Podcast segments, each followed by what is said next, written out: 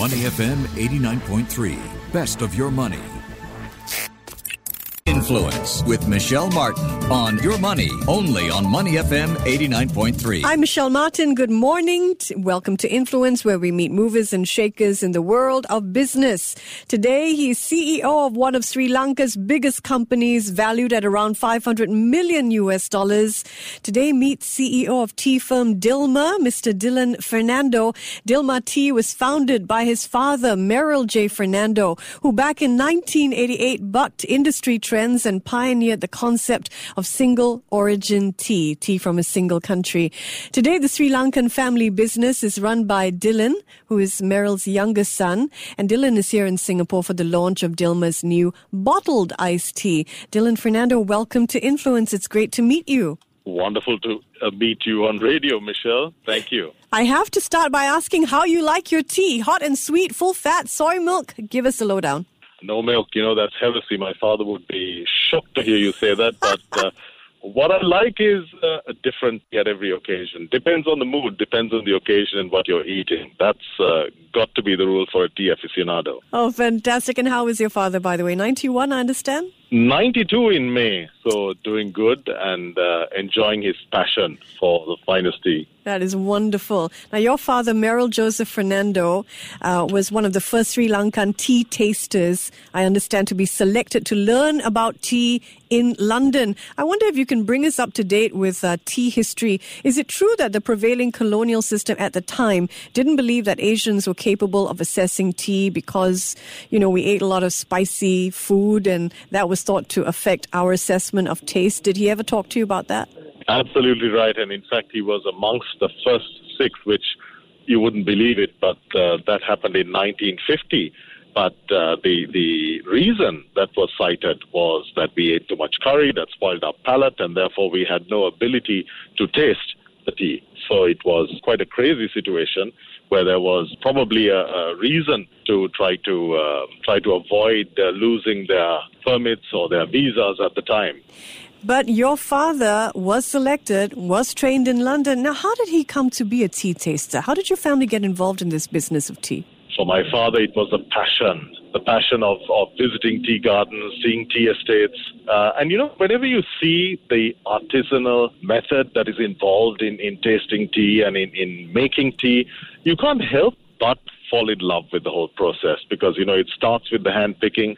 It progresses through a 5000 year old manufacturing method. It is beautiful. And ultimately you have this wonderful herb that is so incredibly varied that uh, you know every taste, flavor, texture influenced by nature. So you know, I think my question to you would be, what's not to love? It's natural, it's good for you, and my father devoted his life to the herb as a result. I have to tell you, I can't believe I'm speaking with you. My home smells of jasmine tea, Dilmah jasmine oh, tea. Wonderful, so, thank you. Yeah, it's wonderful. Thank you, Michelle. I've just learned that the name Dilmah actually comes from your name and the name of your other brother Malik. Is that right? That's correct. My father always tells us he could never afford an advertising agency who would help him and advise him on this. So he put our names together, and the rest is history. Dil and Ma Dilmah. So you're the younger brother, right? Correct? Yes. How did you yes. come to take the reins of the company? Well, it's my passion. And, you know, for my brother, uh, of course, we both love tea, but in my case, uh, I, I, decided that, you know, I would, I, I really liked the scientific side, the actual tasting side, and so on. You know, and my brother and I naturally fell into slightly different areas. My brother's involved in tea tourism. We have our Ceylon tea trails. We have uh, Relais and Chateau resorts that you know do different forms of high-end uh, uh, leisure. We have lots of Singaporeans coming to visit us, but uh, yeah, and we fell in these two slots, and uh, that's where we naturally fit. We're very happy to welcome you here to Singapore, where you're here Thank to you, launch Michelle. a new bottled iced tea, which we'll talk about in a while. But I wonder if we can visit Sri Lanka just for a moment and discuss the political situation. So people have taken to the streets amid shortages of fuel and food and drugs. It's lasted for weeks, and the crisis has led to mass resignation of cabinet ministers. To you, Dilhan, what is the voice of the people saying loudly about change and Sri Lanka? Well, you know, Sri Lanka is a, a, land that is absolutely pregnant with possibility, but it is politics and it is uh, ethnic and religious um, strife that has always divided us. And what the people are saying now is refreshing. It means that we have a, a new opportunity because the people are discarding and completely um, rejecting all of those divisions and instead saying, look, let's unite. Let, let's present a common, um, um, uh, unified front for Sri Lanka, not for any political party. They're rejecting all of that. So to me, yes, it's a it's an incredibly challenging time. We've never been in this kind of situation in the past, but it's a very clear and strong message to our politicians and to any divisive faction within Sri Lanka that the people uh, have had enough. And that means that uh, as we sort out our issues in the coming months, it means that we have a fresh opportunity to, to harness, you know, to, to take our potential and deliver achievement instead of talking of potential to, to deliver something uh, from that. What role do you think business owners have in responding to calls for reform in Sri Lanka? Huge role because uh, it is business that generates the incomes. It is business that influences uh, every aspect of politics. And so I would say that uh, from our point of view, that not only us, but every business has a responsibility now to get involved because the people are demanding it. And in the past, there was always a, an opinion that, look, you know, as businesses, we stick to business because that's what we know. But uh, as politicians, they rule. But uh, I think now a situation has come by where it's not only us, uh, it's not only business, but it is every different entity uh, whether it's an individual or a business that has a responsibility to to uh, get involved at, at some way. I mean, people are on the streets, people, uh, shopkeepers, uh, big businesses, as uh, everyone is involved, and it is uh, a time that demands that. Your grandfather was a politician, um, and I understand you've ruled out politics for yourself. How can you best control? Absolutely. Yeah. for now, why is that? First up, you know everybody has a capability and a politician and whoever must must or whatever you do you must do it based on your competence. And my competence my passion uh, is in tea and uh, you know things related to tea uh, i would be a terrible politician. And i think the mistake many people make is that they succeed in one area of life and think that they're good at everything. I would never be so arrogant as to uh, think that michelle can you share a little about how you think businesses can contribute to social good?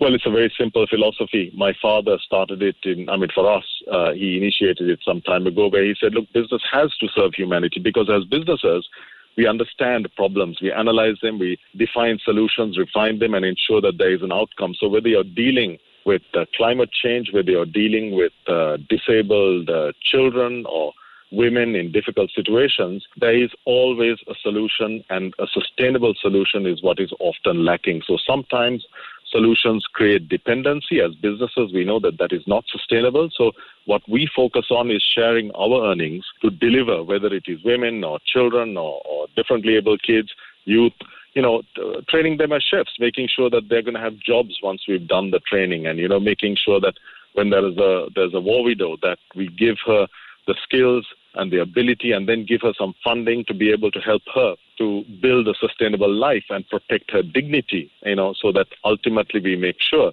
that the outcome is positive and sustainable rather than something that simply makes uh, makes you feel good uh, that you've given something and helped somebody. Are most tea pickers women? Uh, most are in the low country. There's more and more men, and uh, the, typically the men are in the factories and uh, doing some of the heavier work. Whilst the tea I mean, it's not that it's not heavy, but that's been the tradition uh, in the past. But uh, there's more and more low country male uh, workers, particularly in the low country. All right, coming back to understanding you as a business leader. So you're born into this business. Dilmah owns the Absolutely. best tea plantations in Sri Lanka. It, the production process, I understand, is in Dilmah's own hands. The tea is packed on site.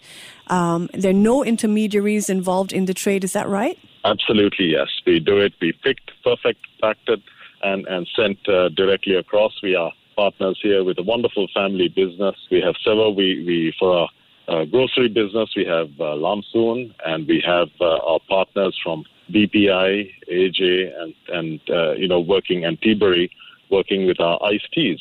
So I'm curious, when you're born into a family business, what, what did you did you find you had to any difficulties along the way in order to run it well? there's always difficulties, but they are always resolved by the training you get. And in our case, we were fortunate that my father immediately dispelled any sense of entitlement. Mm. And uh, he taught us that uh, success is a blessing. It is a blessing to be shared and it is one to be earned. So when I returned from my education, I had been at uh, uh, College, I'd been to the London School of Economics. My father said, okay, wonderful. Now you start your real education, file away your certificates, go down to the factory and start. And that's in fact what uh, uh, my son has chosen to do.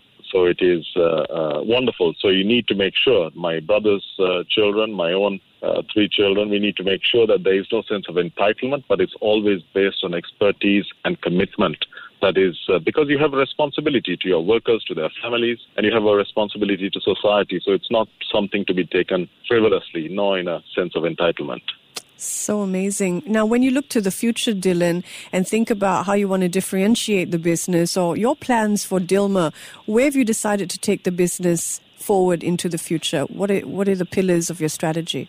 I think there is no one way we have to move. You know, it's a different era. The consumer has changed. So we are involved in tea mixology, tea gastronomy. We are essentially health. You know, tea is a herb that is beautiful for its artisanal style, for its uh, health benefits, for its taste and its variety. Now, taking that into every sphere of life, whether it is iced tea, whether it is hot tea, whether it is uh, tea gastronomy, tea mixology, that's our objective. So I can't say that there's any one direction. It is essentially to make tea as relevant as possible across all the different aspects of modern life, and that applies as much to tea cocktails and mocktails as it does to uh, cooking with tea and so on. So I think there are multiple directions, but the important thing is about relevance, and tea is more relevant today than ever before. It's just we need to change the way of its delivery, not just a cup of hot tea, but in many different ways, you know, tea shakes, tea, uh, iced teas, etc. So many different ways. In fact, uh, congratulations, you're here for the launch of new bottled iced tea. I understand yes. the highest antioxidant iced tea in Singapore, six flavors. Why introduce this line now? Well, you know, we want to do something different. And we, we spent two years together with Teabury and BPI developing uh, an iced tea that is authentic, that retains the character and the mouthfeel of real tea. So you have green teas that have that light astringency, the pleasing uh, tea character. You have black teas which have a little more intensity that are that are, are, authentic, but also maintaining the high polyphenol, the antioxidant content, because ultimately people drink tea, yes, for pleasure and taste, but also for goodness, for the antioxidant goodness, which is so important. All right, this is a controversial question. I don't even know if you have the answer to it, but Dilhan, in your opinion, where did tea originate? Has to be China. There's no dispute. Emperor Shen Nung and his physicians, that's where it came from. no doubt about it. no doubt about it. All right, well, it's been a pleasure to get to know you. Thank you so much for My joining pleasure. us here on Influence. Thank you, Michelle. Have a great day ahead. Dilhan Fernando, CEO of tea firm Dilmah. To listen to more great interviews, download our podcasts at moneyfm893.sg or download our audio app. That's A W E D I O. Available on Google Play or the App Store.